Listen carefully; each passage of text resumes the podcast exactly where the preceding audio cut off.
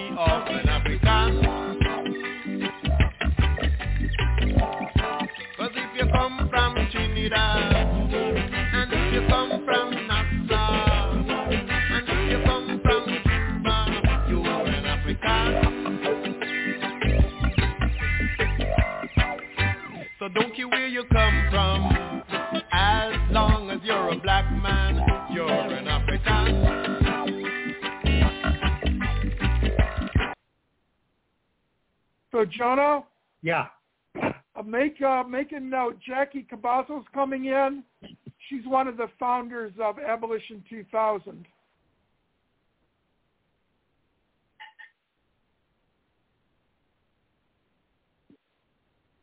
Okay, Bob's back. Good. So let's not worry too much about the video, okay?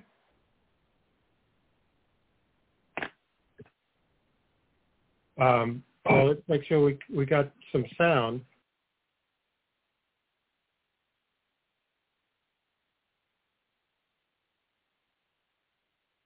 All right, Bob, can you talk? Can you hear me? Yes, we hear you. Okay, best I can do. Then let's not worry about the video as long as we Yeah, can let's have the let's, audio. not, let's let's just move on. We should be all right.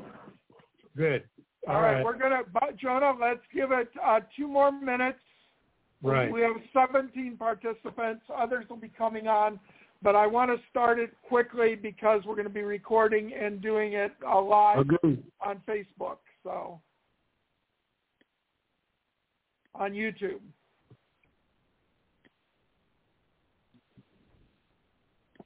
This meeting is being recorded. All right, Jonah, if you'd like to start, we can start now. Okay. Um, welcome, everyone. Uh, my name is Jonah Blaustein. I'm with the Hiroshima Nagasaki Peace Committee. And um, tonight our um, program is a discussion entitled Nuclear Imperialism. Um, we have um, uh, John Steinbach and Bob Brown here to lead this discussion. Um, uh, I haven't met uh, Bob before today, and um, uh, we're uh, we're honored to have him here to um, to participate in this discussion. And um, from um, from the um, the short bio about, uh, let me just read part of this. Uh, um, Bob Brown will celebrate 50 year, 58 years of work, study, and struggle in the student and youth human and civil rights, African liberation, black power, and pan-African socialist, anti-war, and anti-draft, anti-Zionist, and anti-repression movements in August 2021.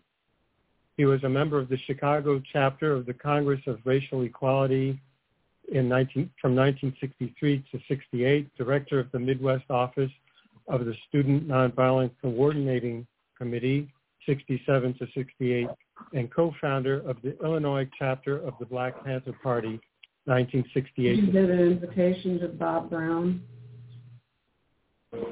Um, He has worked with and supported hundreds of progressive and revolutionary movements, organizations, and governments in every corner of Africa, the African diaspora, and the world. He's the director of Pan-African and an organizer for the Bob Brown. Revolutionary Party.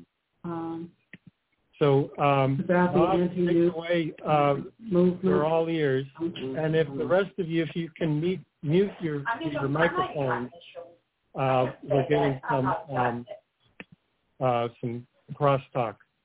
All right, I'm going to start muting some people. All right, Bob? Yes, how are you? Good. Are we ready? We are. You Let me are first muted. say you good can evening. mute or unmute yourself by pressing star Let me six. say who I am. I'm a Pan-Africanist, an internationalist, a socialist, a revolutionary, an Nkrumahist Tureist, an organizer for the All-African People's Revolutionary Party, GC. Permit me to thank John Steinbach and the Hiroshima Nagasaki Peace Committee in the National Capital Area for organizing this Zoom meeting and for inviting me to participate. We first want to apologize to John because we misspelled his name on our party website. An error. We have corrected that error once it was brought to our attention. The All African People's Revolutionary Party, GC, and I have worked with John and the Peace Committee on a wide range of issues over the past three or four decades, including the recent commemoration of Indigenous Peoples Day here in Washington, D.C. Kamal Benjamin, one of our cadre, and we have hosted several receptions for delegations of atomic bomb survivors when they visited Washington, D.C. Permit me to also thank the All-African People's Revolutionary Party, GC, for enabling and empowering me to be here tonight. We inherit and continue, though not necessarily exclusively, the revolutionary theory and practice of the Convention People's Party of Ghana during the leadership of Kwame Nkrumah, the Democratic Party of Guinea during the leadership of Ahmed Sekou Touré, the Pan-Africanist Congress of Azania, which some people call South Africa, the Student Nonviolent Coordinating Committee, and the Black Panther Movement slash Party for the leadership of Kwame Ture Stokely Carmichael. We have been and are allied to a host of progressive and revolutionary movements and organizations in Africa, the African diaspora, and the world. Since the late 1960s, we have had intermittent contact with several forces in Japan. During SNCC, our SNCC era, our Black Panther era. Some of them include Zengakuren, World Japan League of Students of Government Associations, Gensuikyo, Japan Council Against Atomic and Hydrogen Bombs, the Japanese Committee for the Reunification of Korea, and the Burakumin, the untouchables of Japan. We seek to reestablish them if possible, establish contact if possible with them and the movement for the occupation of Okinawa. I have been asked to make some brief remarks today on three subjects. One, the disarmament demonstration that was held at the United Nations on June 12, 1982. Two, the role that imperialism, colonialism, and neocolonialism, racism, apartheid, and Zionism played and continues to play in the mining of uranium, the deployment and development of nuclear weapons, especially as you deployed against Hiroshima and Nagasaki, and the larger nuclear arms race. And three, the role that African people in Africa and the African diaspora have played and should play in the anti-war, anti-nuke, peace, solidarity, and related movements.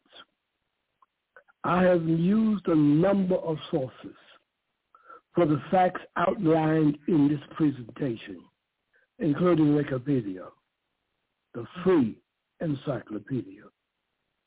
Let me honestly declare that the errors made in this presentation are mine only.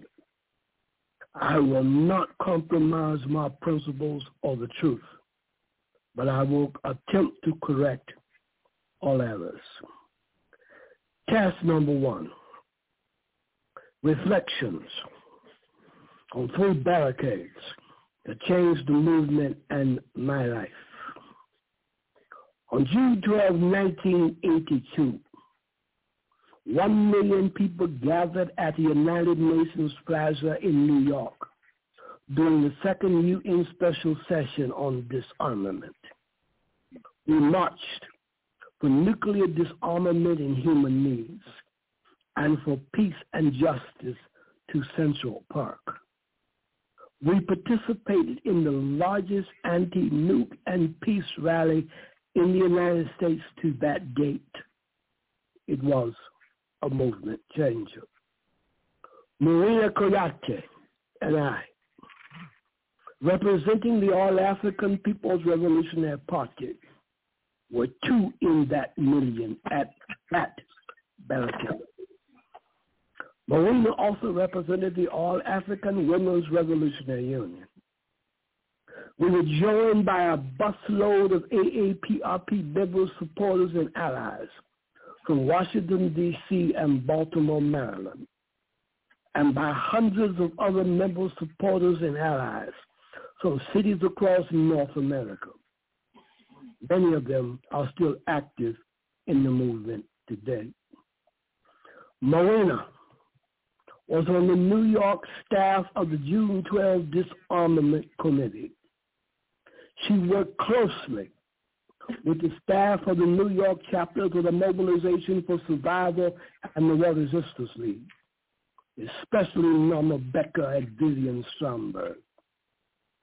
She also worked with the African American Coordinating Committee, the Third World Progressive People's Coalition, and the Harlem and Brooklyn contingents, which were co-led by Reverend Herbert Daughtry, Etuwe Usi, and the National Black United Front.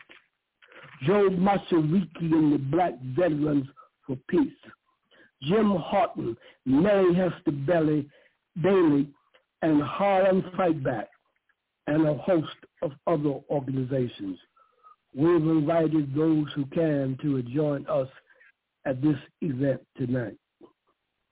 I served as a member of the 48-person national staff of the June 12 Disarmament Committee. I worked closely with the national staff of the Mobilization for Survival and the War Resisters League, including Dave Dellinger, Leslie Cagan, Matt Meyer, and others. I helped facilitate Third World Outreach with Andrea Carmen of the Puerto Rican Socialist Party. The June 12th disarmament demonstration was my first large protest. 19 years after I participated in the school boycott of October 22, 1963, when 250,000 African students, under the coordination of Larry Landry SNCC and Bob Lucas of Core, boycotted the Chicago public school system for one day. That boycott changed my life. and the life of African people in Chiraq. Not permanently, and certainly not enough. Chiraq is on, still on fire, and violence is institutionalized, pandemic, and out of control. For several months, to October 15, 1995, I served as an advisor to Minister Louis Farrakhan and the Nation of Islam. The National Coordinator of Logistics and Operations for the 1.2 million man march and the National Field Director of the 3 million person stay-at-home campaign. I was also an observer at the 1 million woman march on October 25, 1997. It was organized and led by Empress Philemon These two manifestations were and remain the largest African protest rallies in the United States and the largest general strikes. They were also movement changes albeit not enough. Task number two. Notes on the sources of uranium and the development of the atomic bomb. Quote, Semper novi quid, quid ex Africa, cried the Roman proconsul, and he voiced the verdict of 40 centuries. W.B. Du Bois wrote in the African Roots of War, which was published in the Atlantic Monthly magazine in 1915. Yet there are those who would write world history and leave this most marvelous, leave out this most marvelous of continents. End of quote. Particularly today, men, and I add and women, women assume that Africa lies far afield from the centuries of our burning social problems, and especially from our present problem of world war. In a very real sense, the has continued. Africa is the prime cause of this terrible overturning of civilization, which we have lived to see. And these words seek to show how, in the dark continent, are hidden the roots, not simply of war today, but of the menace of wars tomorrow. End of quote. Racism, racial and ethnic discrimination, xenophobia and related intolerance, imperialism and colonialism, apartheid, segregation, Zionism, and neocolonialism are the causes and byproducts of the greatest theft of land, labor, and lives the world has ever seen.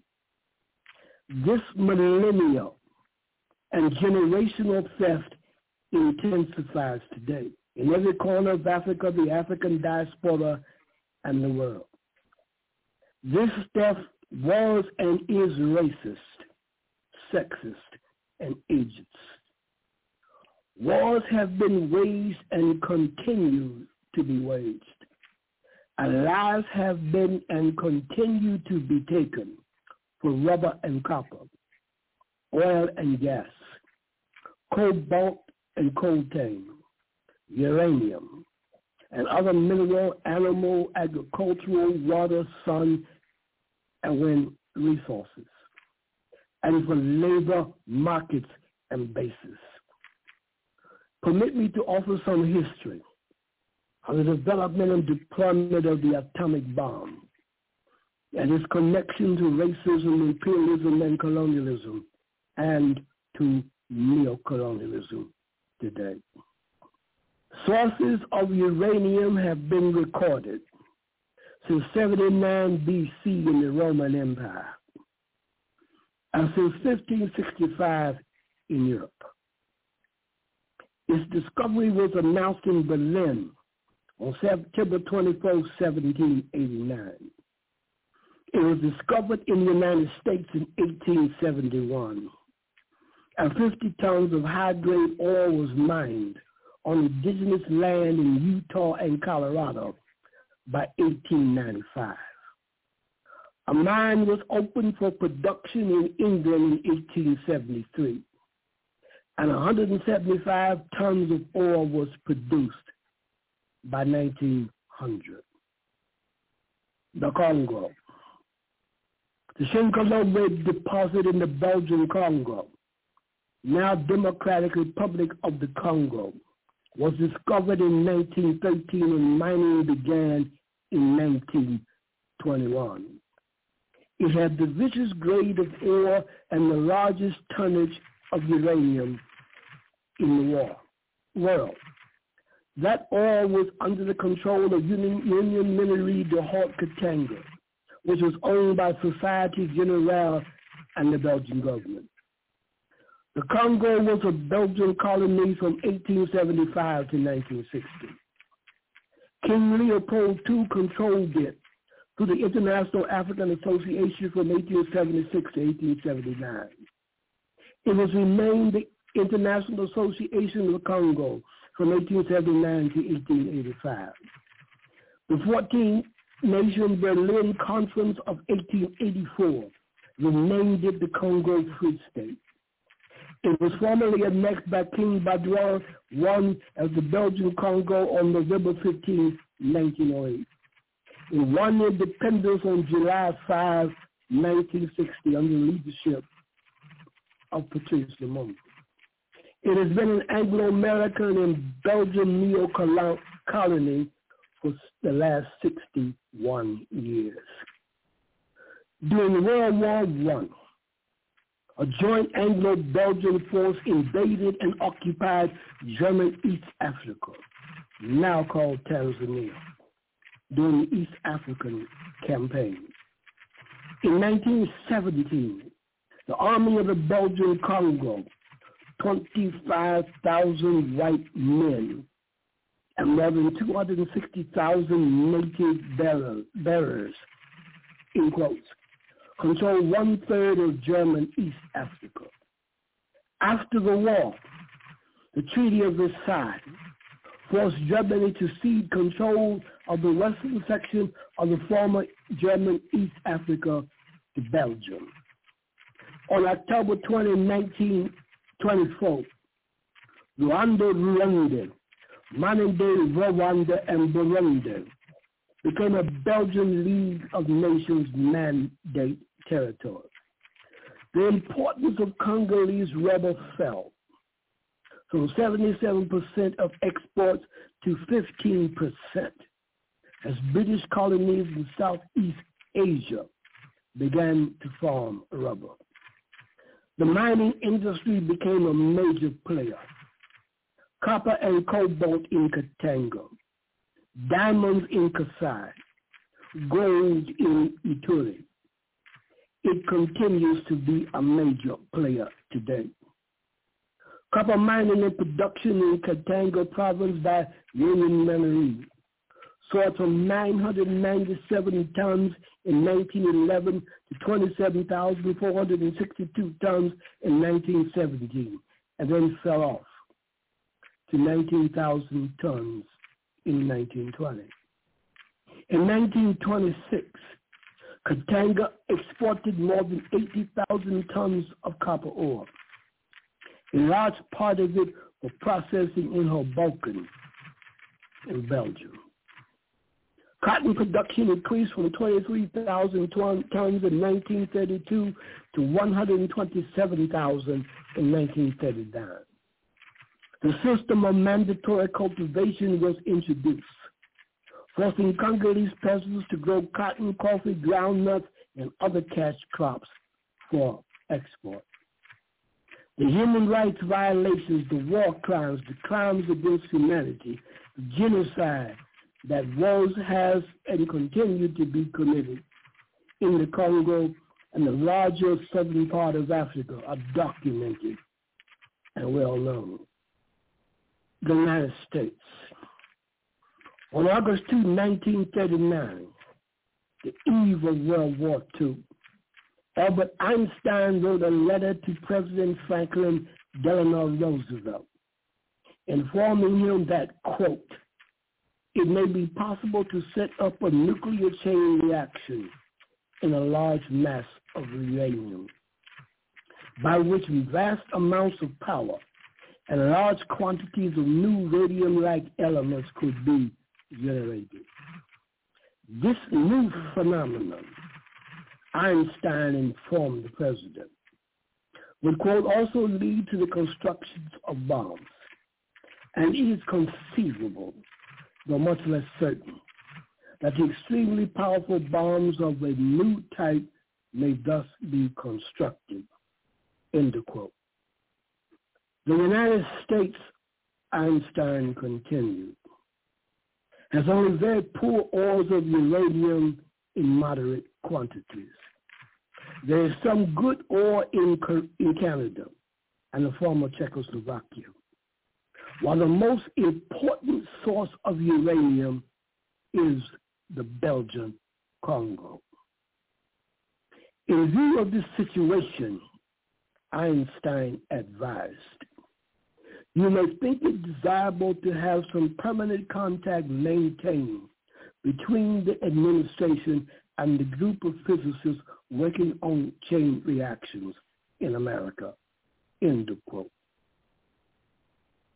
On October 19, 1939, Roosevelt wrote to Einstein informing him that he had accepted his advice and that he had, quote, convened a board consisting of the head of the Bureau of Standards and a chosen representative of the Army and Navy to thoroughly investigate the possibilities of your suggestion regarding the element of uranium, end of quote. Two days later, on October 21, 1939, Lyman Briggs of the National Bureau of Standards invi- uh, convened an advisory committee on uranium to investigate the issues raised by Einstein's letter. This committee reported back to Roosevelt in November that uranium, quote, would provide a possible source of bombs with a destructiveness vastly greater than anything now known. Following the German occupation of Belgium on May 10, 1940, the Congo declared itself loyal to the Belgian government in exile in London. King Leopold III chose to remain in Belgium and was imprisoned by the German occupation forces for the duration of the war. The Force Publique and the three Belgian forces fought on the Allied side in the war in the Pacific. In 1940, the African Metals Corp, a commercial arm of Union, Union shipped 1,200 tons, tons of uranium ore to a warehouse on Staten Island in New York.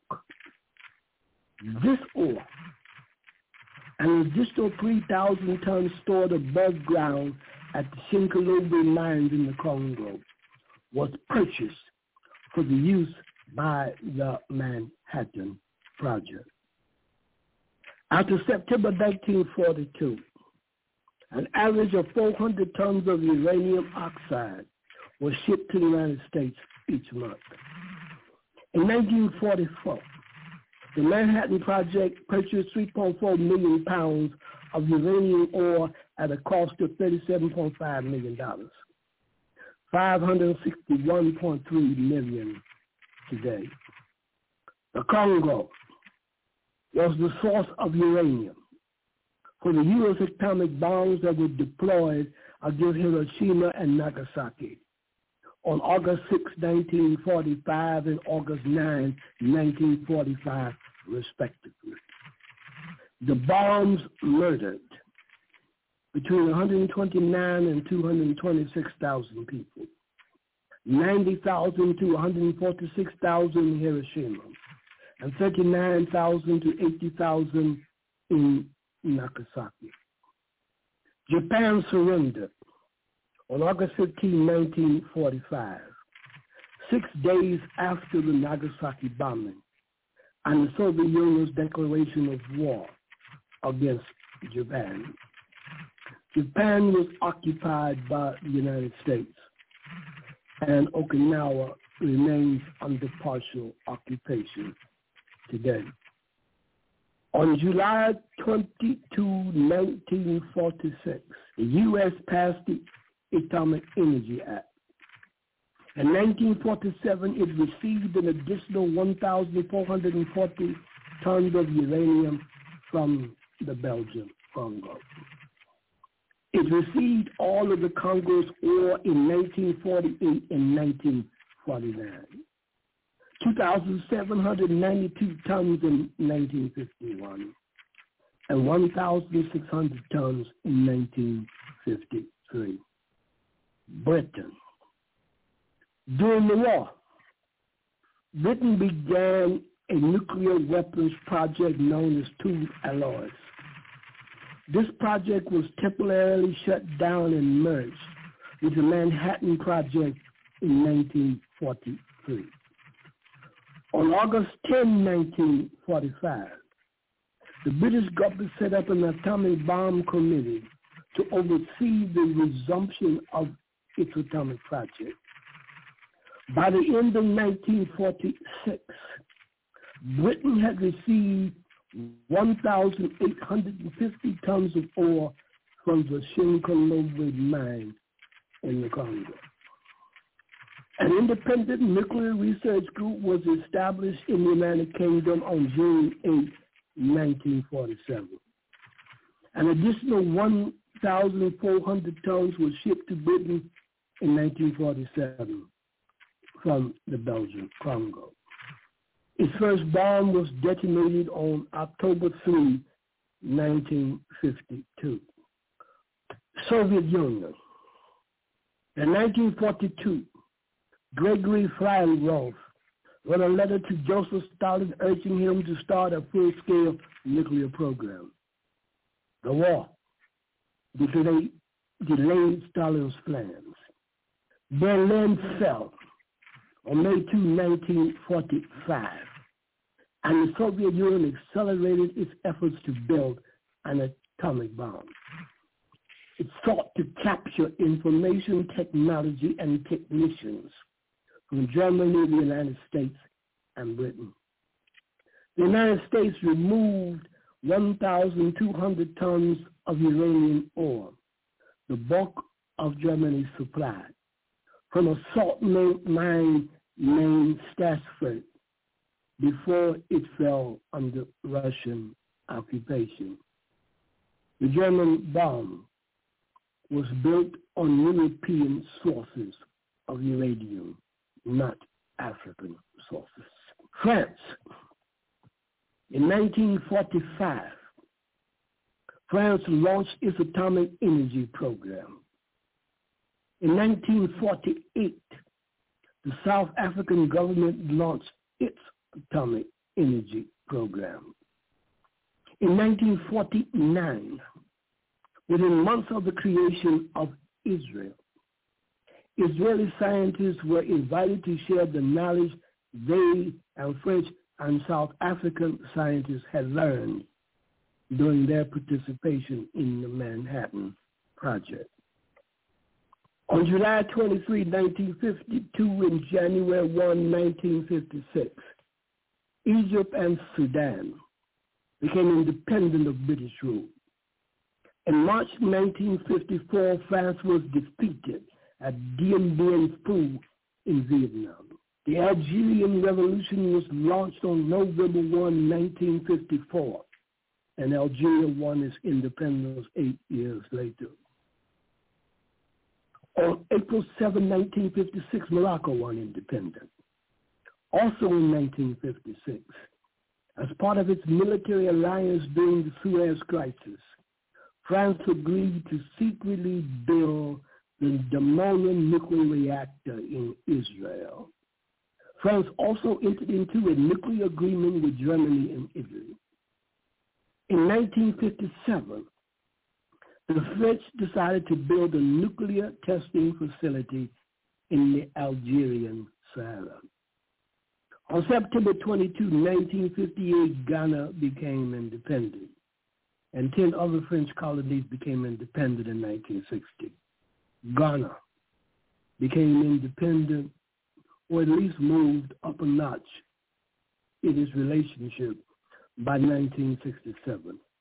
There were 210 French nuclear tests from 1960 to 1995. 17 of them in the Algerian Sahara between 1960 and 1966, in the middle of the Algerian War. The early round of French tests were held on February 13, 1960, April 1, 1960, December 27, 1960, and April 25, 1961, in Algeria, near the Mali border. France conducted 193 atomic tests in Polynesia. The world today. The worldwide production of uranium in 2019 was 53,656 tons. Kazakhstan, Canada, and Australia were the top three uranium producers respectively, respectively and together accounted for 68% of the world production. Other countries producing more than 1,000 tons per year, including Namibia, Niger, Russia, Uzbekistan, the United States, and China. Nearly all of the world's mined uranium is used to power nuclear power plants today. Task number three. Some thoughts on just and unjust war. Just and unjust peace. Africa is the birthplace of humanity and a cradle of civilization. The military history of Africa is one of the oldest military histories in the world, dating back to 13, 3100 BC, with the unification of Upper and Lower Egypt, and the Hyksos invasion of 1440 BC. That military history includes more than five millennia. Four, of human trafficking, so-called slave trade, enslavement and colonization, north and south of the Sahara. Africa also has one of the oldest peace and diplomatic histories. One of the oldest histories of struggle for human and God-given right. Bob, are you there?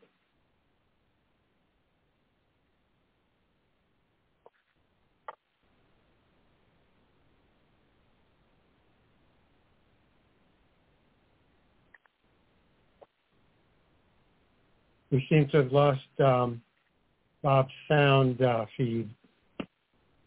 Uh, for those of you that arrived uh, a little bit late, we were having um, some technical difficulties with um, uh, the video feed from Bob Brown. That's why you couldn't see him.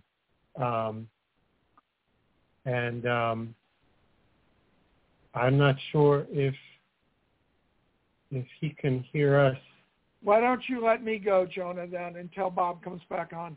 All right. Um,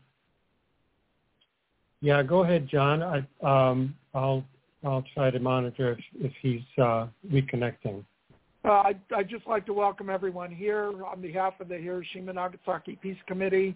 Um, and so uh, Bob, Bob gave a really uh, uh, quite quite a good overview of the situation with uh, the Belgian uranium. It was the, the overwhelming majority of the uranium used in the bombs on Hiroshima and Nagasaki was from Congo. some of it was from Saskatchewan, which was mined by the Dene uranium miners. Some came from uh, from uh, New Mexico and Utah, mined by the uh, uh, Navajo uranium miners.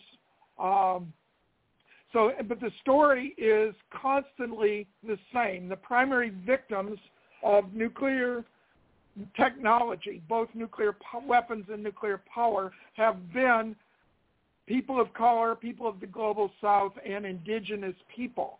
So uh, Bob talked about uranium mining pretty well. Uh, if we talk about nuclear testing, Bob mentioned the uh, Algerian tests by the French. The French also tested at Mururoa in Tahiti.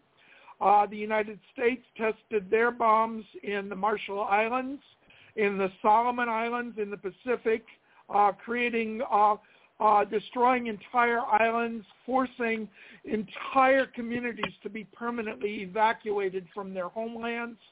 Uh, they, they, they tested the, the Trinity bomb that was, uh, that was used on uh, uh, later used on Nagasaki. They tested it in the New Mexico desert, also on indigenous land. The Nevada test site was on Shoshone land, the Treaty of Ruby, Ruby Valley. Uh, the French tested, uh, the British tested theirs in the Pacific as well. Uh, the Chinese tested on uh, indigenous land the Soviets tested in uh, Kazakhstan and in uh, indigenous land. So over and over and over, it was people of color, people of the global south that were the principal victims. Uh, and Rosalie Bertell, who was a famous epidemiologist, she uh, was responsible for identifying the, the uh, chemi- chemical contamination at Love Canal. And she spent her entire life looking at uh, the damage caused by nuclear technology. And she wrote a book in the, I want to say the 1990s. It was called No Immediate Danger. It's still available. Highly recommended. And uh, she estimated that uh, at that point, and this we're talking 30 years ago now, she estimated 30 million people had died because of the bomb. And again, it was primarily uh, although not exclusively, uh, indigenous people and people of color of the global south.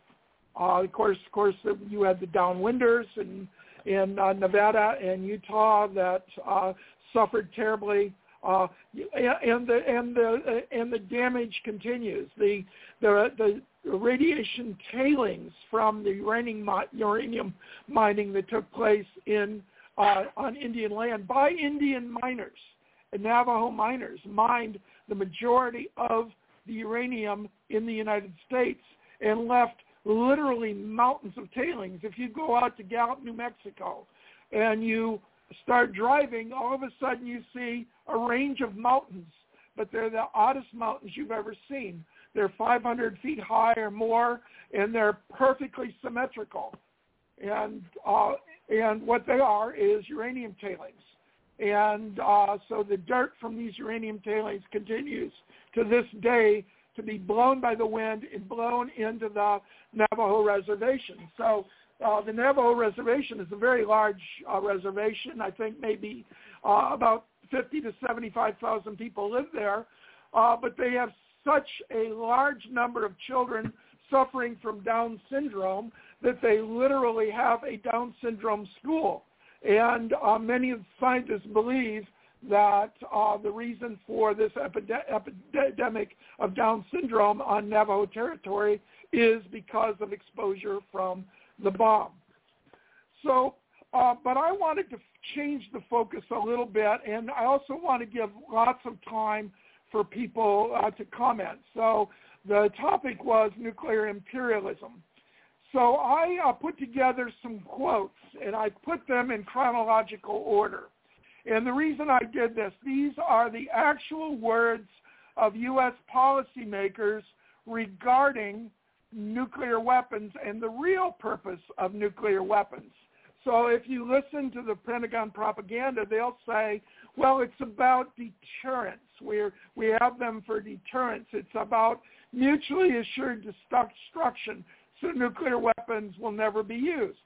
But I'm going to read four quotes here, starting with George Kennan in 1948.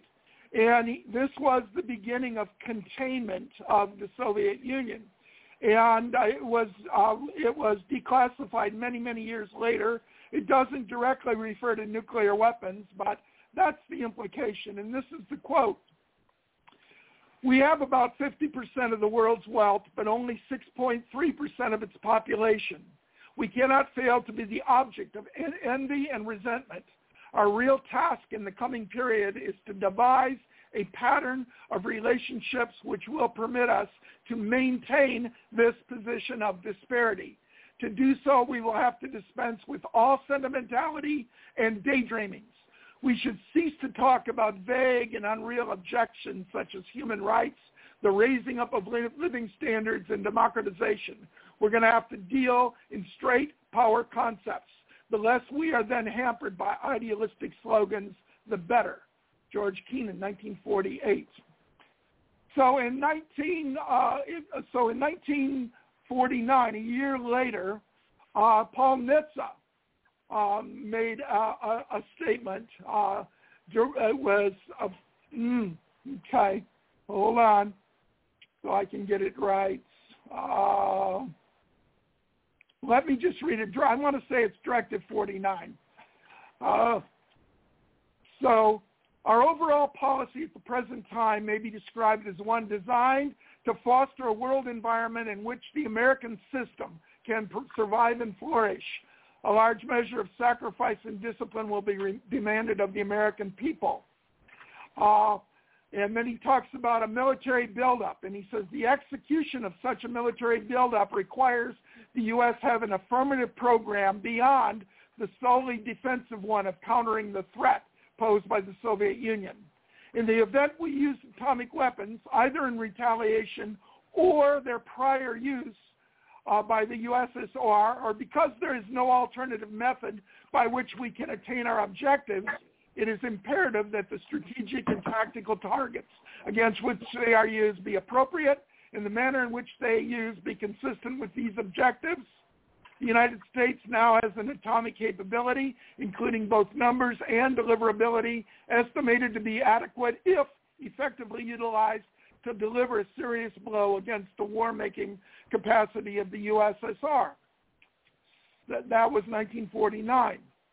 Uh, 1976, the Joint Chiefs of Staff said, U.S. nuclear strategy maintains military strength sufficient to provide a war-fighting capability to respond to a wide range of conflict in order to control escalation and terminate the war on terms acceptable to the U.S.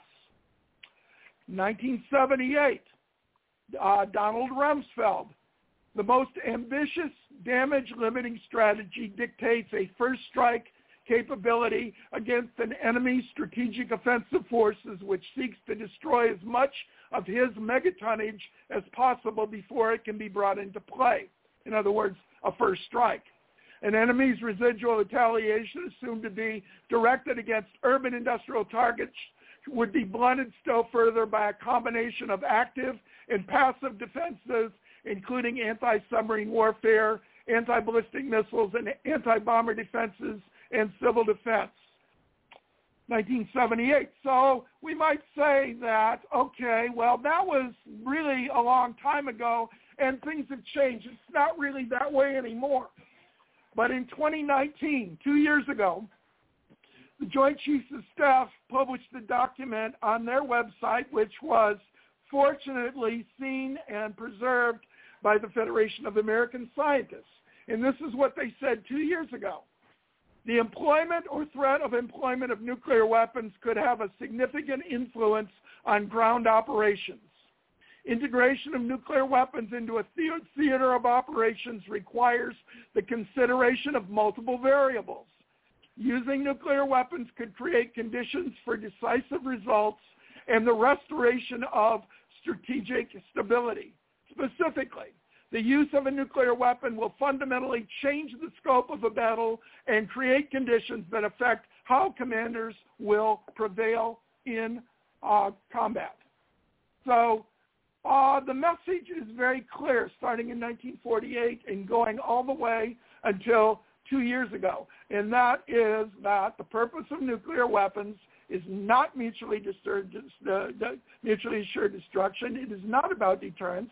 It's basically about uh, using nuclear weapons in order to coerce the rest of the world, primarily the global south, into maintaining the status quo. So, so today, uh, it's not exactly that the U.S. consumes 40% of the world's resources and comprises 5.6% of the world's population. It's a little bit different, but it's not very much different. It's still basically that imbalance.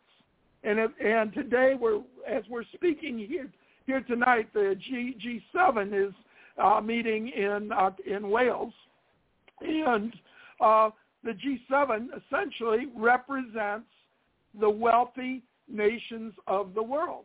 And collectively, I don't know the exact amount. I don't know that anybody has it, but I would guess that the G7 nations probably consume on the order of 70% to 80% of the world's energy and the world's resources.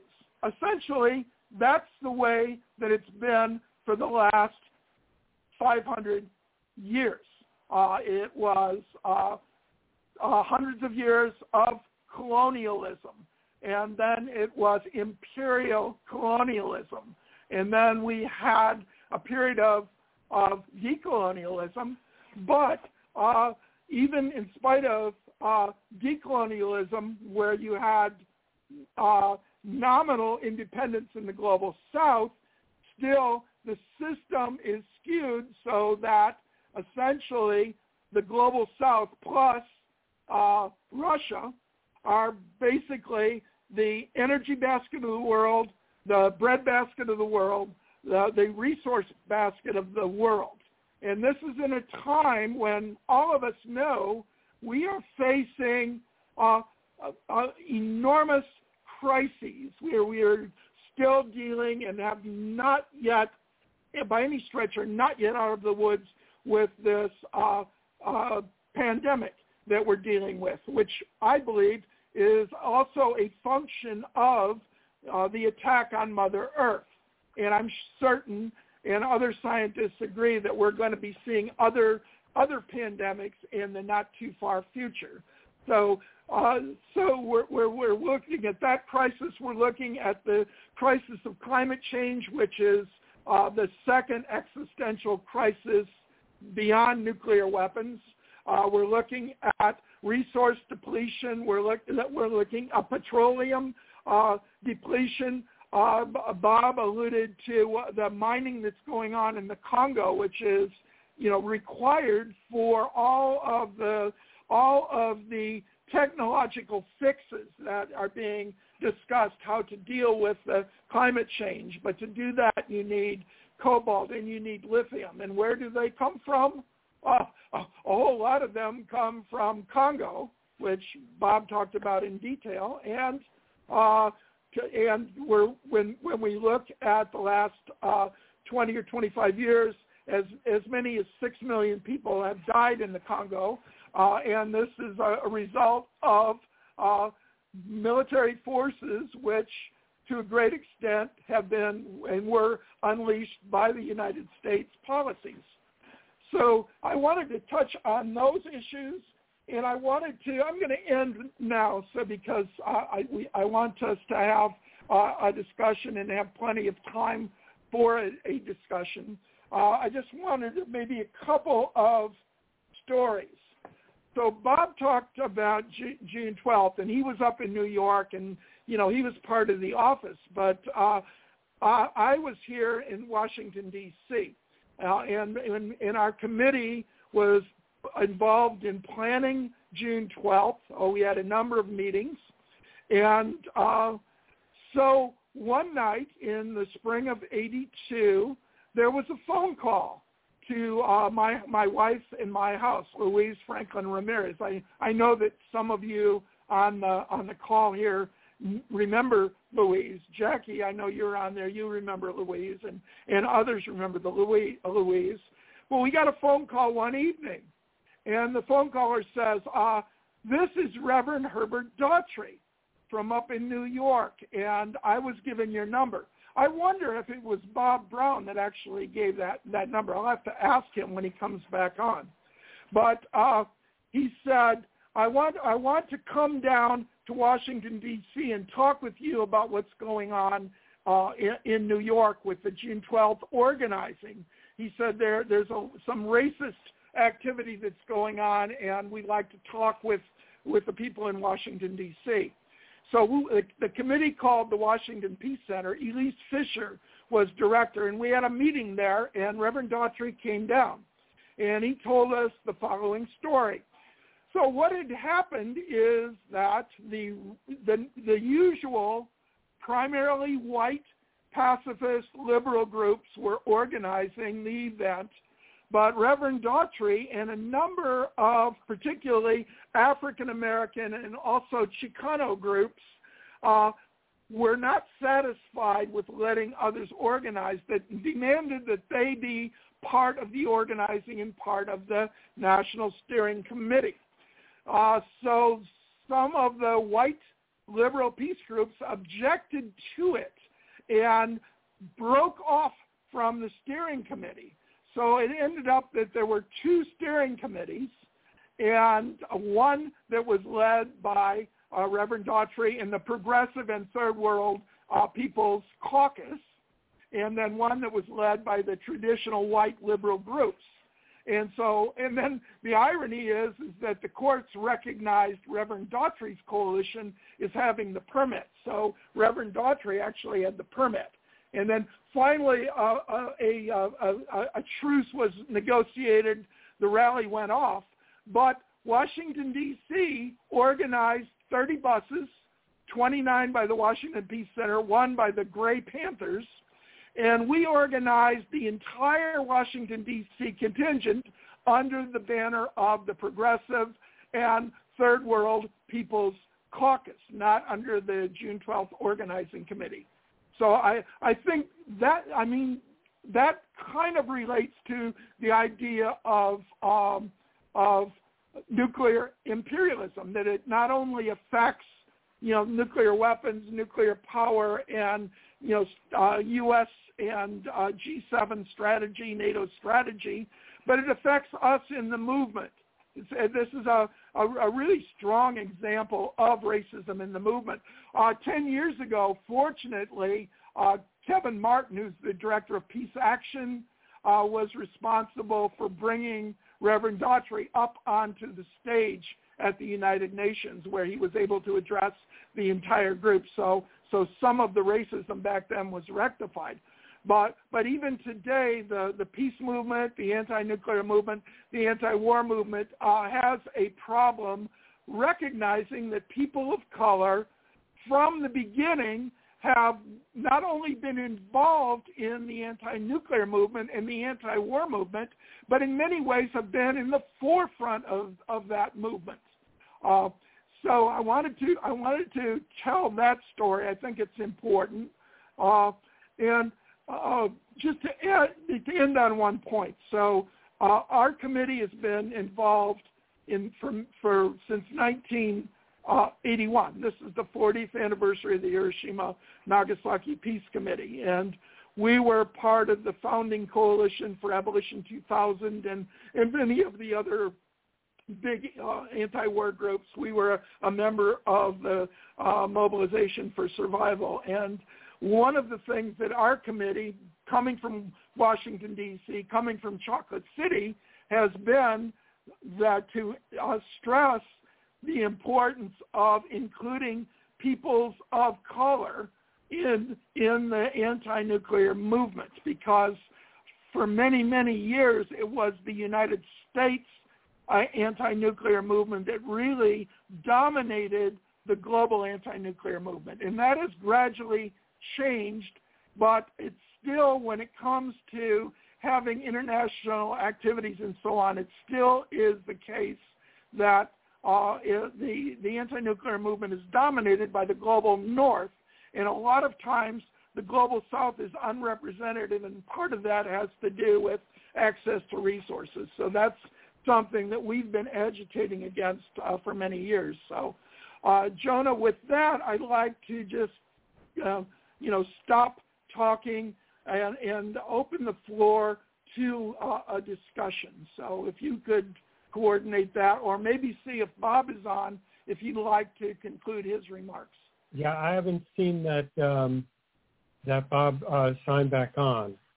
Uh, I'm not seeing his um, okay number. That... Well, then, I, uh, so if people, Jonah, can you tell people how to go down and to go to to reactions and maybe raise their hand, and then you can call on them or call on certain individuals if you'd like to? Yeah, if um, if you'd like to speak, um, uh, go to the reactions function, and um, uh, there's a, a, square that says raise hand. We we could find you that way, um, and unmute yourself when you uh, uh want to speak. Um, or if uh, alternately you can just write a question in the chat section, and um, I'll um, I'll monitor what what's going on with the chat. Okay. Do we have any hands yet? So while, while we're waiting for hands, and please put your hands up because I'm not going to talk too long here. So uh, uh, Bob mentioned that June uh, 12th is the anniversary of the largest anti-nuclear protest in history, but it's also uh, the anniversary of the initial uh, effort by Leo Szilard uh, and his co-scientists to alert the U.S. government to the threat that the Nazis might develop a bomb. So it was on June 12th that Leo Szilard and uh, and uh, Wigner um, drove to Long Island to Albert Einstein's house. And what what what the letter said was that uh, in Europe, discoveries had been made that indicated that uranium might be a fissile material and might produce more neutrons than uh, it was bombarded with and that implied the possibility of a chain reaction. And that implied the possibility of an uncontrolled chain reaction or a nuclear weapon. So they went to Einstein. Einstein was very skeptical, but he agreed to send the letter to Roosevelt. Roosevelt responded quickly, and that was the beginning, the embryo of the Manhattan Project. But uh, Einstein said later, when he found that the Germans were not going to uh, develop the bomb, he said, I, re- this, I regret this more than anything in my life. He said, I would not have lifted one little finger to uh, help uh, develop the atomic bomb had I known that the Nazis would not develop the bomb. So this is also the anniversary of the very beginning of the atomic bomb project. So so I'm really hoping we get some hands. There is at least one hand up, Jonah. Yeah. Okay. So uh, James, um, go ahead. Vince yeah, Jim, Jim. Hi. Right. I, I was just. Uh, I was as John and um, was his name Bob. I actually came in a little late, but um, as you were talking, uh, especially about the uh, the coltan, this is a mineral in the Congo uh, it's, I guess contains uh, rare earth elements that we need for our electronic devices. Uh, I remember the uh, the short animated movie called The Story of Stuff that uh, many of us have probably seen. Uh, if you haven't seen it, uh, you can search that The Story of Stuff and watch it online. It's uh, chock full of a lot of uh, relevant inter- information uh, it's mainly uh, concerned about the environment, I would say, but it touches on the military-industrial complex. But the point I wanted to raise was uh, in that little uh, 20-minute uh, video, 25-minute maybe it is, um, uh, the announcer who is actually uh, now with Greenpeace, uh, or the, the narrator, um, Annie Leonard, um, she's with Greenpeace now. Uh, she mentions that um, it's cur- it was curious that uh, this idea of consumption um, is with us now, and uh, you know, in our grandparents' day, uh, thrift and uh, conservation were prized, um, and uh, she said that uh, this didn't actually uh, happen by accident. That there was an economist, and I believe his name is Victor Lebow. Um, he put forth this, uh, I guess, policy. I think it was in the 50s, and that was uh, early 50s. Uh, maybe maybe it was a little earlier. Um, I, I think it was under Eisenhower. Anyway, he uh, he articulated an economic policy where uh, can't remember how it goes, but it's in the movie, and you can in the, the little uh, animated thing. Um, it's something about uh, due to our um, our high status, uh, our uh, yeah, uh, we must use up and consume uh, things at an ever increasing rate, um, and uh, so that, that's where apparently this idea of continually growing the GDP and uh, continually consuming things came from and uh, that is also a, a form of uh, imperialism. I think uh, we would term it economic imperialism. So uh, we in the North are uh, under this idea that we have to constantly grow our economy, we have to constantly consume things, and uh, we've run out, I guess, of well, we maybe we never had the the resources to sustain that. So we go to the Congo. Um, we were going um, during the 70s to the Mid East to get our oil to sustain it. So uh, it just um, the comments tonight and uh, remembering that story of stuff video um, kind of tied some things together for me. So uh, yeah, thanks thanks a lot. Know, we're we're, we're uh, living unsustainably and I guess a point I wanted to make was that uh, the occurrence in the early 50s I don't think is accidental either. Uh, it's because the U.S. had hegemony uh, militarily, and um, so we were able to, you know, support this um, because of our power and uh, probably fear of retribution. Uh, and we were able to start establishing this uh, economic uh, hegemony Okay, we're going to go on to some more questions. Thanks for your comments, Jim. Um, let's see, there was a hand up. Um, uh, now I'm not seeing it anymore. Um, let's see, uh, is uh, Jackie Cabasso, uh, would you like to um, give any comments or questions? You'll have to unmute. Yeah. Uh, Hi. Um, I'm I'm really sorry that Bob's presentation was cut off, and I'm I was wondering if we might be able to get the text from him since he seemed to have been reading from a prepared text. I'll, I'll send it to you, Jackie.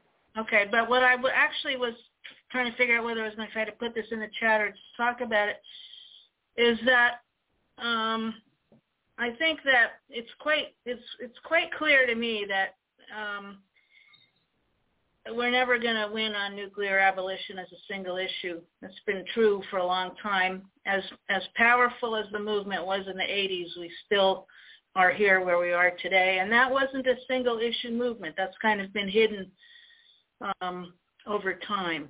And so there is a very important movement now, I believe, that has the potential to bring all the issues together um, to build the political power we actually need to make fundamental change. And that's the Poor People's Campaign, a national call for moral revival.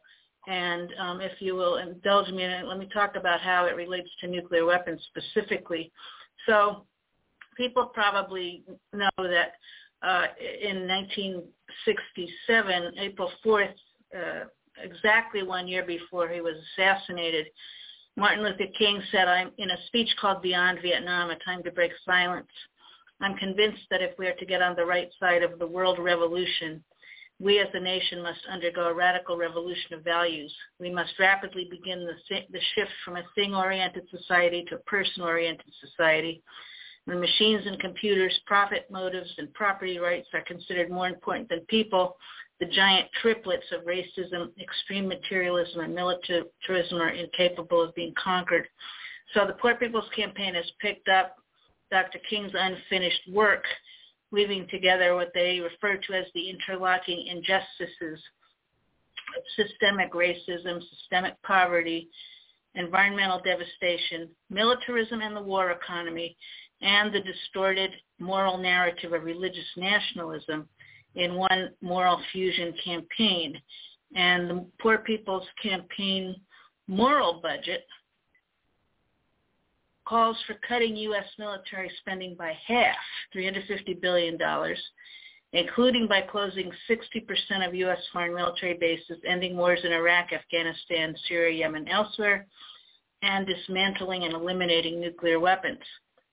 Um, Poor People's Campaign has active state-based organizations in 45 states, being supported by an extraordinary range of constituencies, including labor unions, faith organizations, racial justice, anti-poverty, environmental and peace groups, is building political power. And the latest example of that was the introduction uh, about a week and a half ago of a congressional resolution, HRES 438, Third Reconstruction, fully addressing poverty and low wages from the bottom up, which comprehensively encompasses these uh, these five interlocking injustices. It's a 19-page resolution, and it's really a template for a revolution of values. I recommend it to people.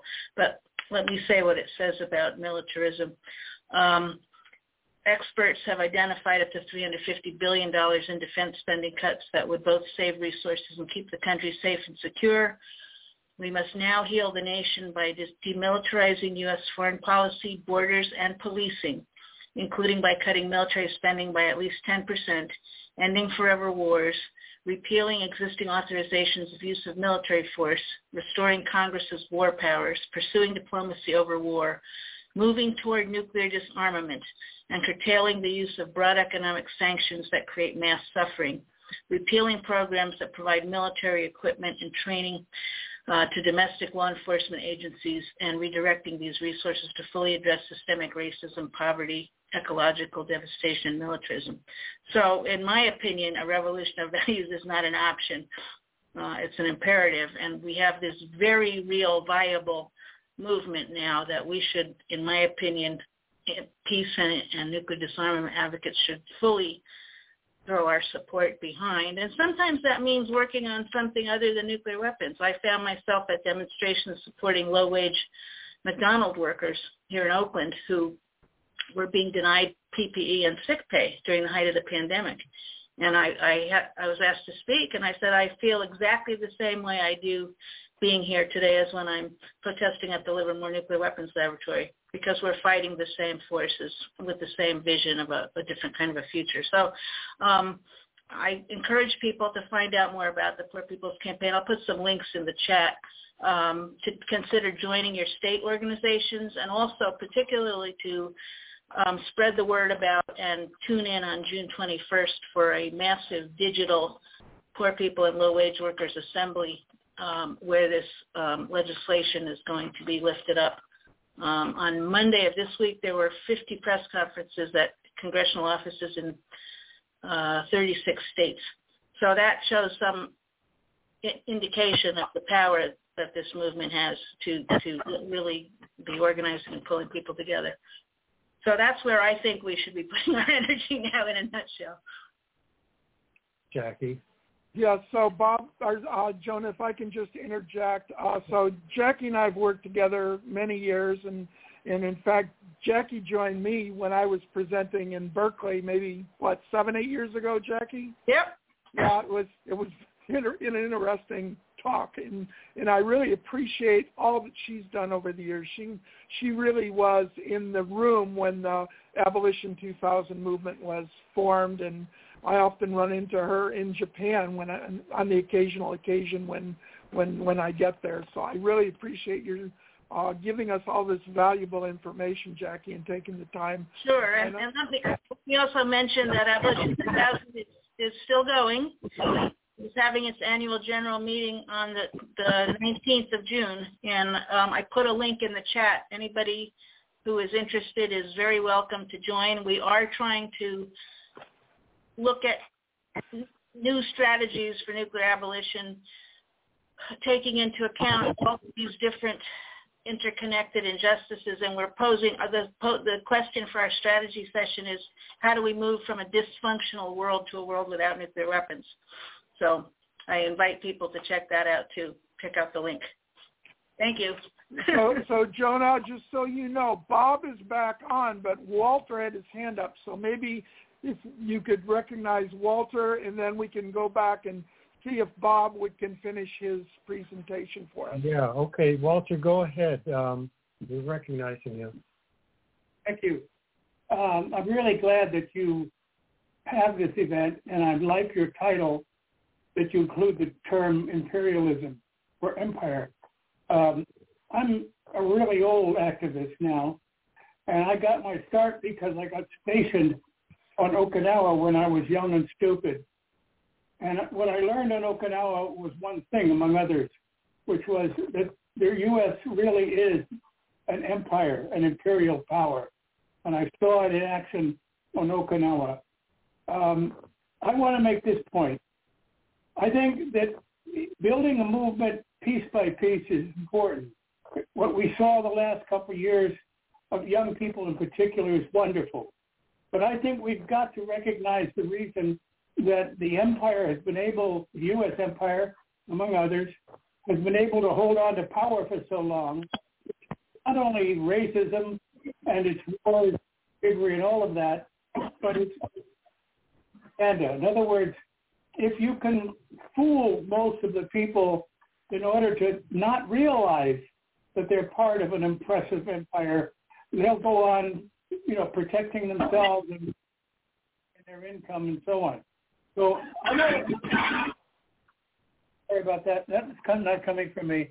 Um, that the primary way in which propaganda keeps control of people is, yes, through racism and fear, but it's if you can't talk about the fact that the U.S. in fact is an empire, political, military, economic, and so on, then you're not going to be able to win over large numbers of people because they just don't understand it. The propaganda has blocked them from seeing that. So I just want to emphasize that. Thank you. Thank you, Walter. Um, Bob, uh, we missed you. Um, uh, do you have anything else to say? Um, no, no, I will just listen. I'm sure I ran over time and my phone ran out of battery. Oh, okay. Well, so back. Um, but I will just listen. Okay. To the dialogue and the discussion from this point forward. Great.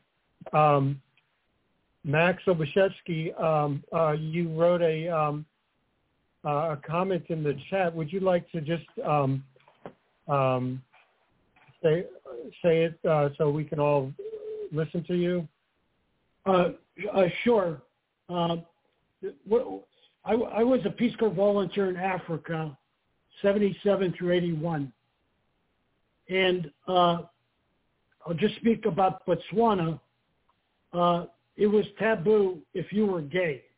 There, there was no, you know, it was no, nothing was open.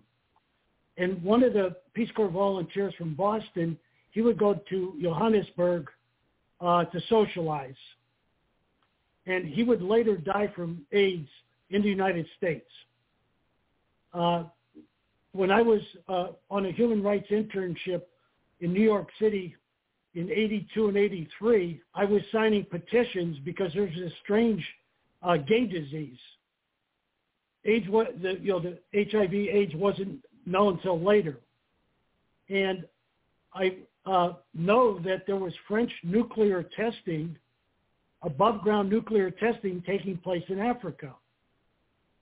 So what is the possibility that the nuclear testing somehow lowered the immune systems to cause uh, AIDS to jump from an animal to people in the village.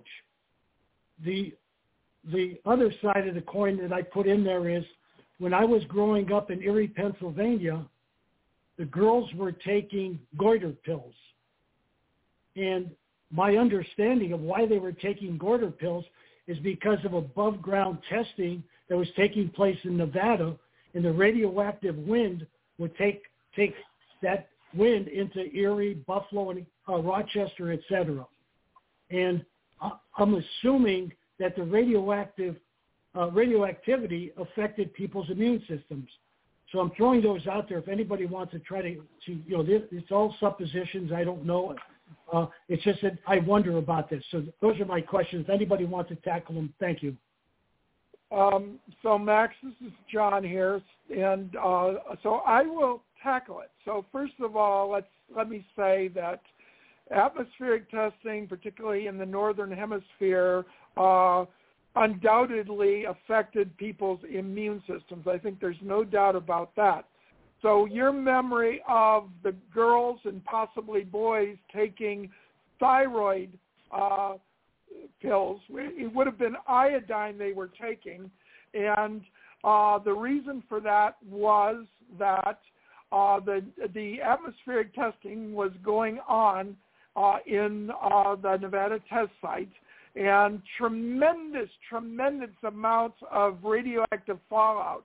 The dirt, the vaporized dirt, vaporized rock was falling out on uh, St. George, Utah, and Cedar City, Utah, which is where the primary victims were. But much of that radiation was carried all the way across the United States.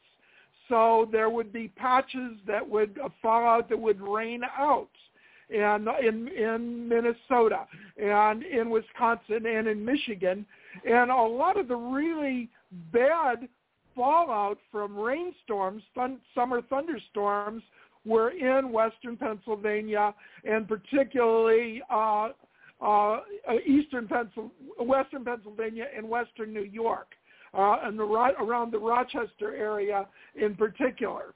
So one of the stories uh, there's two two versions of it.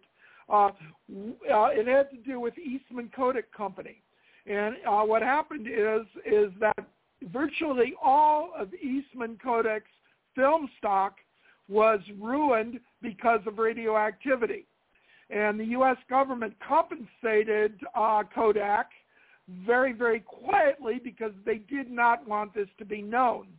So the two versions that I've heard, one is that uh, the uh, film stock was made. The starch that was used came, was came from corn, and the corn was radioactive and giving off radioactive particles, and that was causing the film to be ruined. The other story is that there was a large fallout pattern over uh, Rochester, New York, that impacted on on Kodak. But re- whichever of those two stories is true, it's incontrovertible that virtually the entire Kodak film stock was ruined, and um, and uh, that the U.S. government quietly, and we didn't find about out about this until many many years later, quietly uh, paid to to compensate Kodak. Um, if it's all right, Jonah, while I'm thinking about this, because the topic is a long topic, and one of the points I wanted to make, and uh, actually, Bob, I'm hoping you can comment on this, because I remember when June 12th happened, that was simultaneous with the Israeli destruction of Beirut. And some of the older activists, Walter, you'll remember that, and I, I think some of the others will remember that as well, that literally the entire of downtown Beirut, Lebanon, had been destroyed by Israeli warplanes. And this was going on at exactly the same time we were gathering in New York. And the organizers of the event instructed the speakers that they were not to mention the Israeli destruction of Beirut because that would be a distraction from the message. So that that's just another uh, example of how imperialism in general also can affect our, our movement. So, Bob, do you have any memory of that? John, John could I make one comment? Yeah, Max. Uh, as I said, I was in Botswana, and for anyone that doesn't know uh, the geography, uh, Botswana is just north of uh, South Africa. And if you were flying into Botswana, you have to go into Joburg first and then go to Botswana. But while I was there, I believe it was 1980, that's when South Africa tested its its uh, nuclear weapon with the help of the Israelis and, and the Germans, as I understand it. I just wanted to no, that. well, uh, yes, and that, and that's correct, Max. I, I, I, I should have mentioned that. Uh, so one of the issues when we talk about the fallout from the French testing, remember the French testing was taking place in the Algerian desert. So that was thousands of miles north of where uh, AIDS developed. So it's not clear that there's a connection there. But uh, there's definitely a connection between the South African bomb and the testing that took place. I want to say it was either 1970 or 9 or 1980. There were three tests that uh, a consensus of scientists uh, determined were uh, nuclear tests. They were low orbit satellite tests. And uh, it's almost certain that those were South African tests, but much of the technology came from the Israelis because obviously the Israelis could not do their own testing. So this was a way for the Israelis to, to test their device. Another thing that I think most people don't understand is uh, we Bob mentioned that the French built the Dimona reactor and were to a great extent responsible, not exclusively, but to a great extent responsible for the Israeli program. But what's not well understood is that from the beginning, Israeli scientists were working shoulder to shoulder in the French labs and also at the French test site in Algeria. So uh, from my understanding, the Israelis and the French were full partners in the French testing. So uh, that that's I uh, I'm going to put some further reading resources in the chat room so so people can go and and and check them out. I, I'll put in some URLs, and I'm also going to make a, a copy of the chat log, so we'll have that as a permanent record. So if anybody wants me to send them uh, a text copy of the chat log with all, with everything that's in it, uh, to make certain, I want you to put your email address in the chat log, and then I'll get it out to everybody within the next uh, two or three days. And you hear me, John? Yes, Bob. I, heard three issues currently up for discussion right now. One, the question of nuclear testing and relationships to AIDS. I think it's a legitimate question. I don't have an answer for it. I don't know. But I think that we must we must accept if atom bomb, if, if, if uranium and whatnot can be used for atomic medicine, then just by the nature of dialectics, it can be used for that. I think that there is an obligation for the anti-nuke movement to scientifically research and come to understand the positive and the negative impact of uranium historically and currently. It is simply not enough to talk about the impact on the Japanese survivors and then neglect the impact upon the Korean community that was in Japan, who only got access to medical care and other stuff, I think, in 2016. I'm not sure if the Burakumin community, the, the untouchable caste, who were the blood workers, the, the waste workers, you know, the, the, the animal workers, I'm not sure if they have gotten recognition of the traumas and, and the situation that they face and the possible research and, and the possible assistance. So I think it is I think it is correct to ask the question, what, if any, impact did this bomb, this weapons industry have on gay LBG people, LGBT people? I, I, I would not pretend to know. I will not pretend to be unconcerned. There needs to be a discussion. There needs to be research. There needs to come to some understanding on that issue. I think I, have a problem with the single issue focus. I'm, I am convinced that the single issue discussion with respect to movement is the COINTELPRO-like operation against our movement, imposed at the very minimum by the funding sources, if not worse. I can understand that people want to focus on one issue, you know, to to, to be clear, to be not. I, I don't have no problem with people focusing on one issue, but we will never be free. We will never be free focusing on one issue. Organizations and individuals can focus on in, in one issue, but the masses of the people who are impacted by all of these issues cannot. So to tell me poverty, to tell me this, to tell me that, to exclude, I can't deal with it. I can understand it, but it ain't for me. With respect to some of the other issues that are raised, the anti-nuke movement, the peace movement, the solidarity movement, the civil rights movement, all these other movements, we've been used.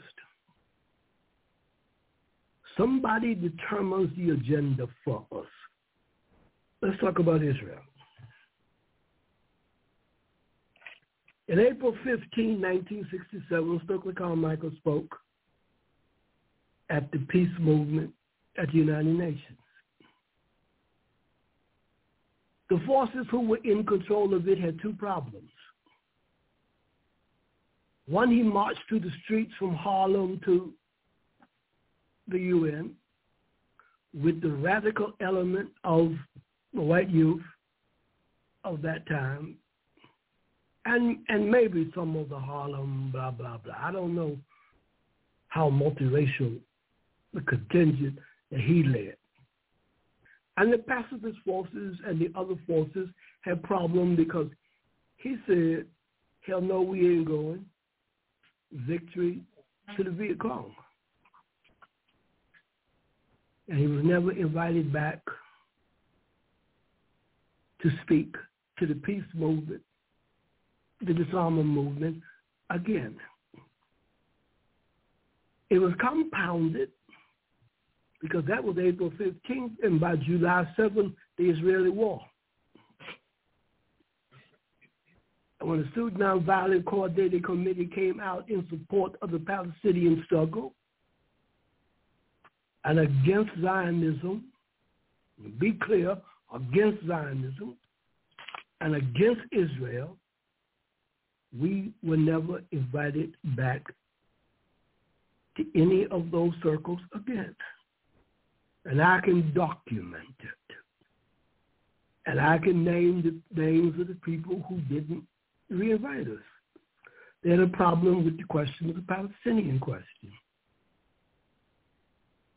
In 1982, I was invited to work with the anti-nuke movement and honestly, many of them thought that I would oppose Stokely Carmichael, who I was working with. And many of them had problems with my perspective, including Zionism. People ignore whatever contributions we made to the movement, to the demo, and that's okay because we don't need them. We have existed on the margins.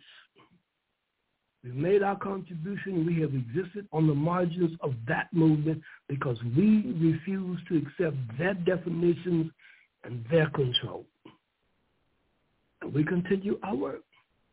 But yes, Zionism is the is is is the 800 pound gorilla in the room. We can talk about everybody else's role in the anti movement, but we can't talk about Israel's. And I won't go further because I'll make the mistake of saying some things I shouldn't say. You know, about the scientists and about the origins of the movement.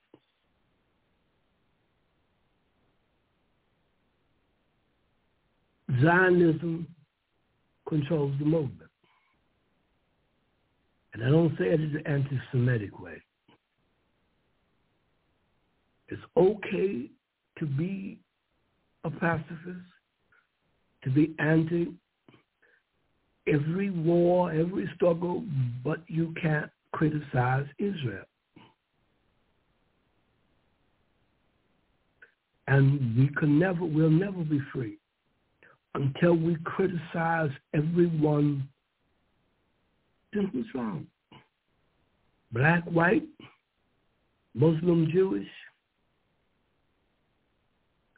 That is the problem even with respect this conversation tonight.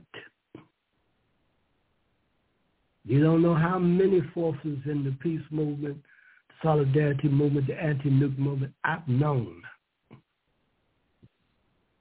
I've met since 1965, locally, nationally. Some of them I still have, I can at least call them up on the telephone and cuss about. I can't say I have a relationship with them. I know they don't want one with me, and I don't think I want one with them. But you are right. There's a coincidence of these incidents worldwide. If we just take, and, and I'll stop, if we just take a list of the varying incidents and whatnot worldwide, and you just mentioned a couple of them, and we see how close they are to each other in terms of time, and we ask the question, do they have, are they just spontaneous and independent actions, I don't want to go to conspiracy theory. But I think the question you ask, somebody needs to answer. And I will ask the people who have the question, who have the answer, with respect to at least the June 12th demonstration. I asked Leslie Cagan and Matt Meyer to answer the question. Matt told me he might be on the line. Leslie was invited. I don't say it negatively.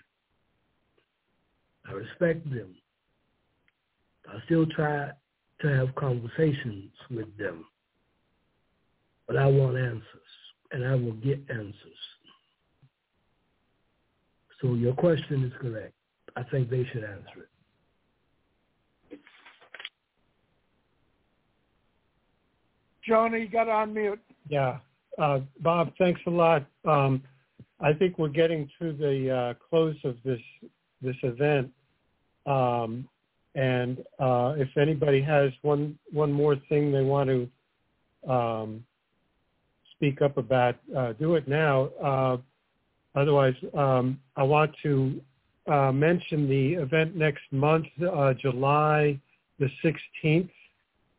you'll you'll be hearing some more about that soon. Uh, we're going to have an event that marks the 40th anniversary of the Hiroshima Nagasaki Peace Committee.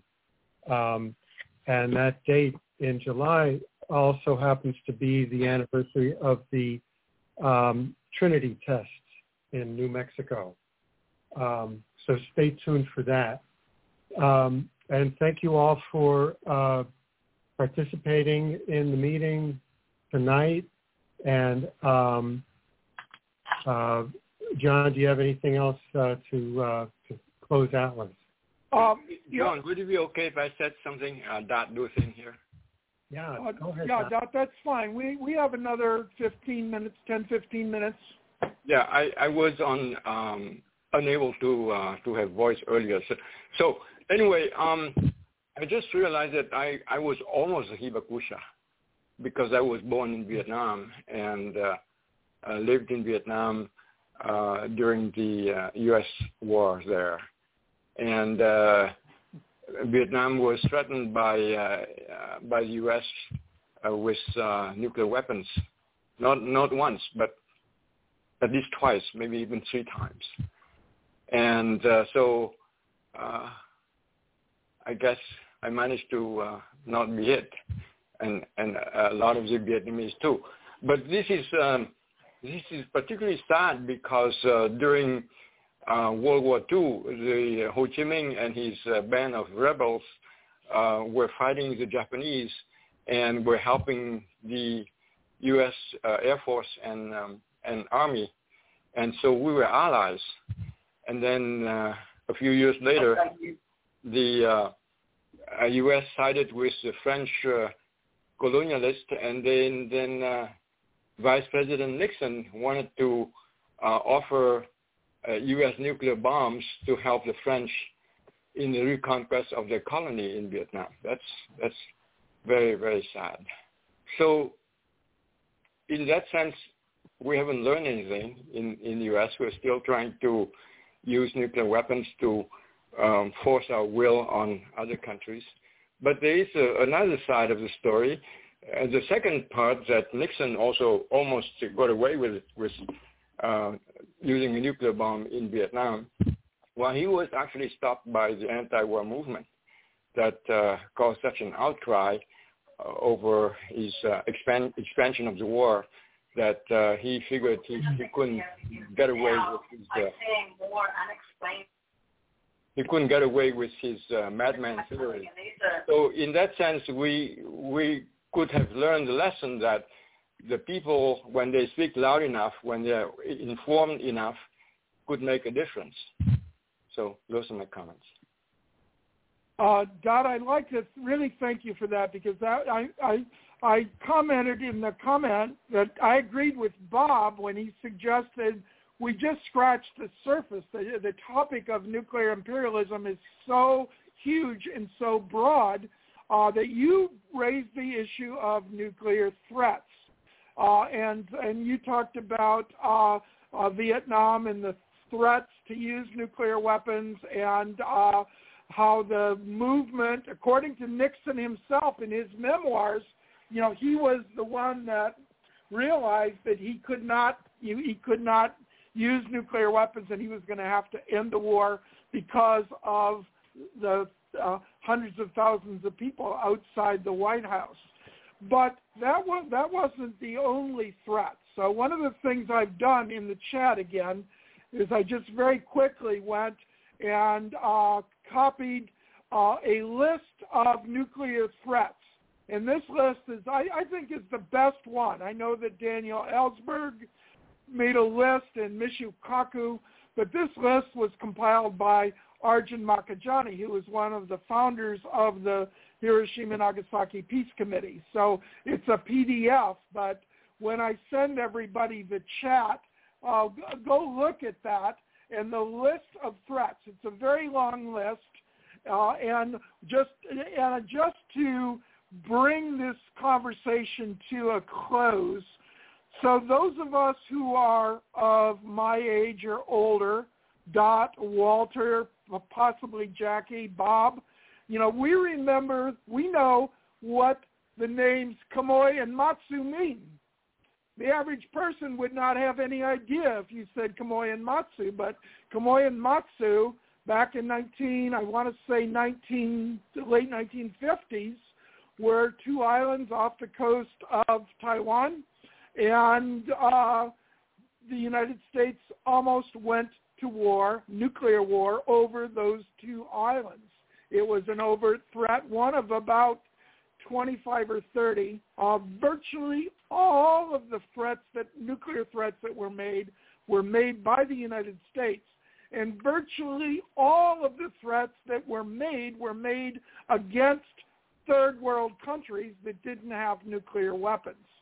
So uh, it's just another example of nuclear imperialism and how the United States depends on its nuclear arsenal to get what it wants in the world.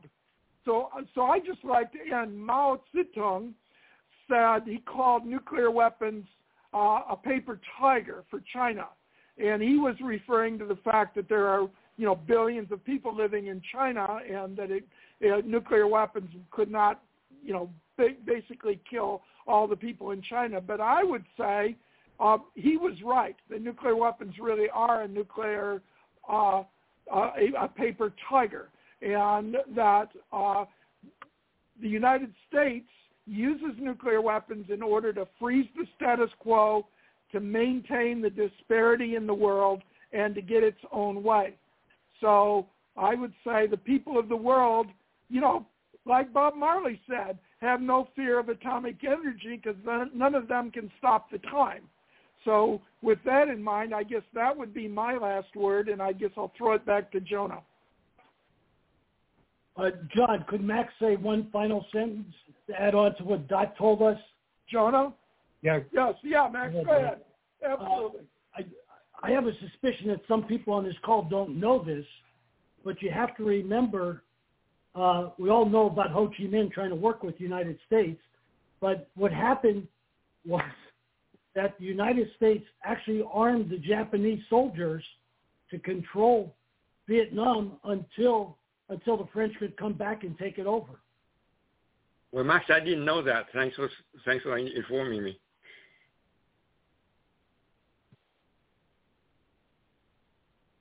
Uh, yeah, me too. I, um, uh, and like you said, that we we just scratched the surface tonight. There's so many facets to this discussion, um, so we'll have to continue it in different ways.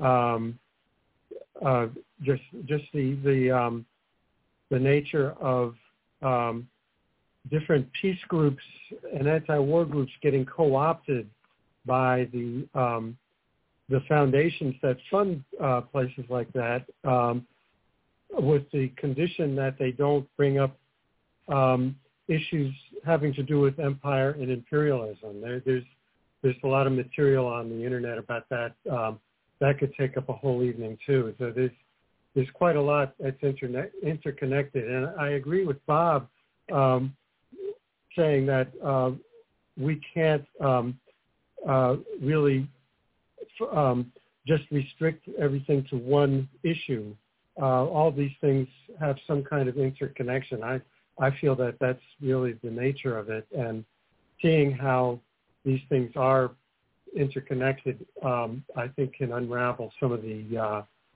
difficulty in getting getting getting some movement um, uh, and some momentum on this.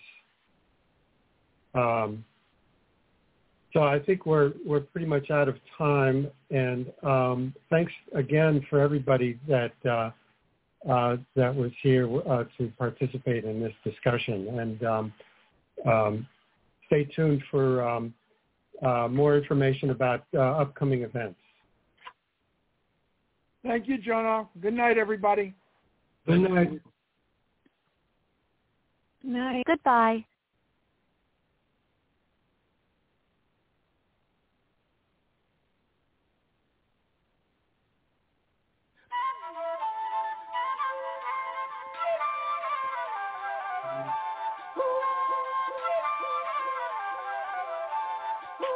So vast, so great, the African embrace. The color of life, universal harmony. The earth supports our conscious effort for sustained humanity. Human beings human love on a spiritual tip. So vast, so great. The African embrace. Live beyond. Love beyond your skin to where you belong.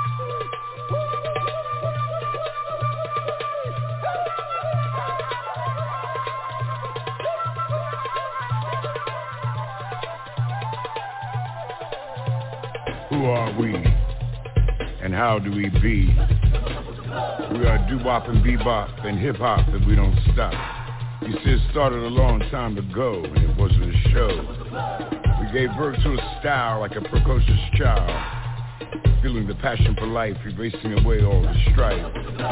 Telling our tales with verbal mail, putting honey on the blade, creating language to persuade. Share who we've always been always a blessing, never a sin. We are doo-wop and bebop and hip-hop and we don't stop. See, our mother gave birth to everyone on earth. So we echo her call and always walk tall. Because we're hip to the world, so we create black pearls that everyone can wear, that everyone can share. We can't live in despair, so we shine everywhere on and on. On and on.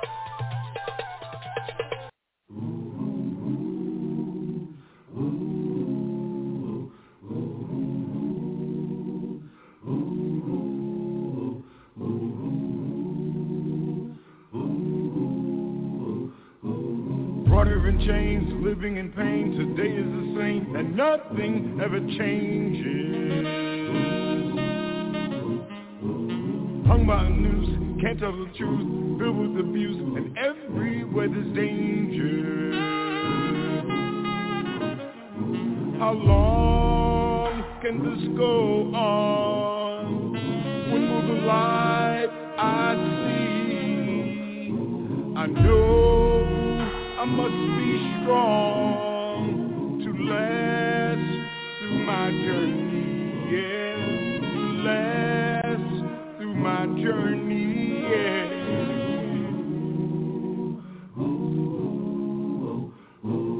Time will arrive when we must decide to get off the ride and stop going through these changes.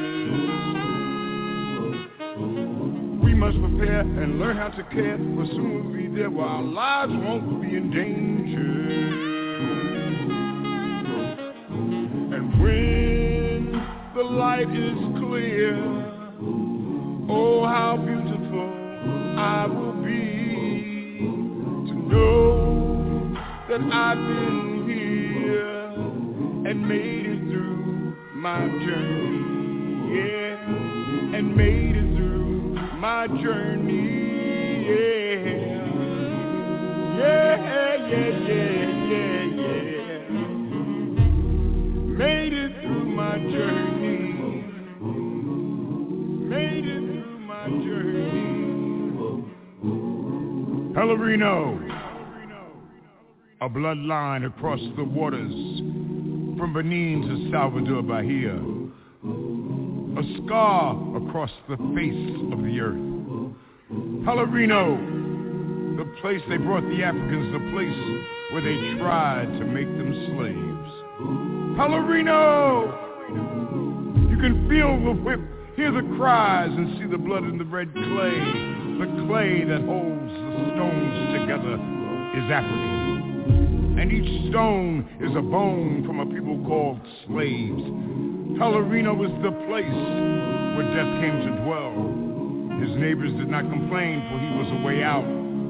From the cold gray cobblestone streets to the lifeless cathedrals, tall walls of demons called angels, haunted visions of white faces crucifying Jesus again and again. But in the sacrifice of this blood, of this dance with death, comes life more rich, more pure, more alive, where death spent many lonely nights pacing the floors of his funeral parlor, waiting for someone to die. Pelourinho, a French word called the place of torture, became a place of strength, a place where faces of white saints became faces of black gods, where haunted visions and demons became healing visionaries and orishas from the motherland. And Jesus rejoined his kinfolk and was reborn and baptized in the sound of sensual skin turned up to dance, to inspire a fire like the sun, pronouncing his presence. Pelourinho was the tongue of the flame, licking the eyes of those who have tried to remain blind, shining a light on a spirit that would not be denied. No, the chains did not break the spirit, did not enslave the music of my soul, did not shackle the will of my freedom, did not tarnish the glow of my gold. And all the Pelourinhos in Africa, in Europe, in North and South America cannot destroy the majesty of my people, the love of my people, shining like the sun everywhere we go. Everywhere we go.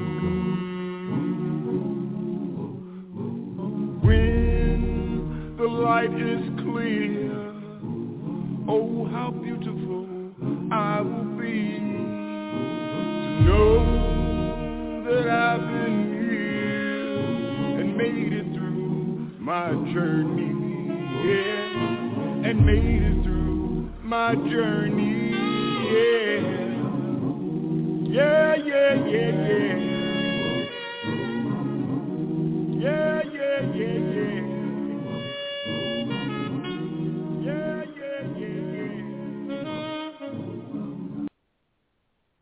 You're listening to a special edition of Africa on the Move. The theme was nuclear imperialism, racism, imperialism, and colonialism. This program was taken and recorded on the 12th of June, 2021. This webinar was under the banner of Pan-African Roots and the Hiroshima Nagasaki Peace Committee uh, represents in commemoration of the 39th anniversary of the 1982 March and Rally from the UN Plaza to Central Park for peace, justice, nuclear disarmament, and human needs. Your special guests were Brother Bob Brown and John Steinbach. If you'd like to have a copy of this particular webinar, please go and visit and check out the website of the All African People represented by the GC by going to the link www.a-aprp.gc.org or contact Brother John, John Steinbach and they can help you to find a copy of the webinar that was recorded for this program. Remember, Africa on the Move can be listened to every Sunday evening at 7 p.m. Eastern Standard Time, U.S. We look forward to seeing everyone tomorrow. And let's remember that there must be a struggle, an organized struggle, to end nuclear imperialism, racism, imperialism, and colonialism. We thank you for listening and supporting this program. This has been Africa on the Move.